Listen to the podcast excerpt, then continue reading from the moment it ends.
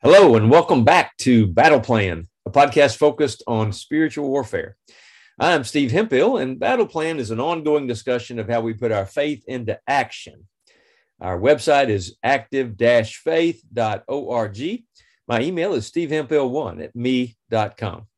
In our last episode, we talked about God's power for our daily battles for January the 4th every year. Today, we're going to tell how Beverly posted verses and depression disappeared. Now, today in Beverly's story here, I'm going to simply read you the message Beverly sent me. In the next couple of episodes, we're going to evaluate in detail some of the things she said so we don't miss something very important. This is a great story. Here's what Beverly said. I'm quoting now. I got the stakes. I was very excited to get moving. I've spent much time in prayer and have purged some things from my house. I'm preparing to destroy this oppression, ready for it to be over. Thank you for your role in this.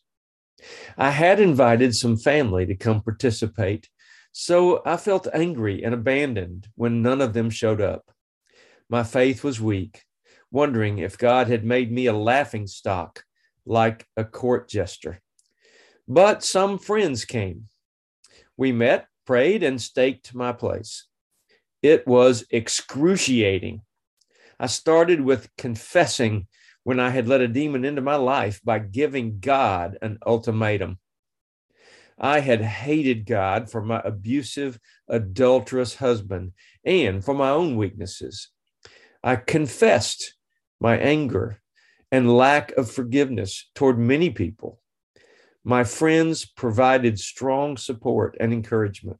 We circled my coffee table and prayed for protection, for wisdom, for strength, for the ability to forgive, and for humility. I was shaking almost violently the entire time. I put stakes in the wall of every room and by both sides of my entrance. I put a prayer card in my wallet and another under my mattress. That night was the worst. A demon of despair attacked with one last desperate stand. I wanted to die. I prayed through the entire experience until I actually passed out from exhaustion. I woke the next morning with a peace that exceeded anything I have ever felt. I binged on things I had ceased to enjoy, baking, cleaning, painting, and making gifts for friends.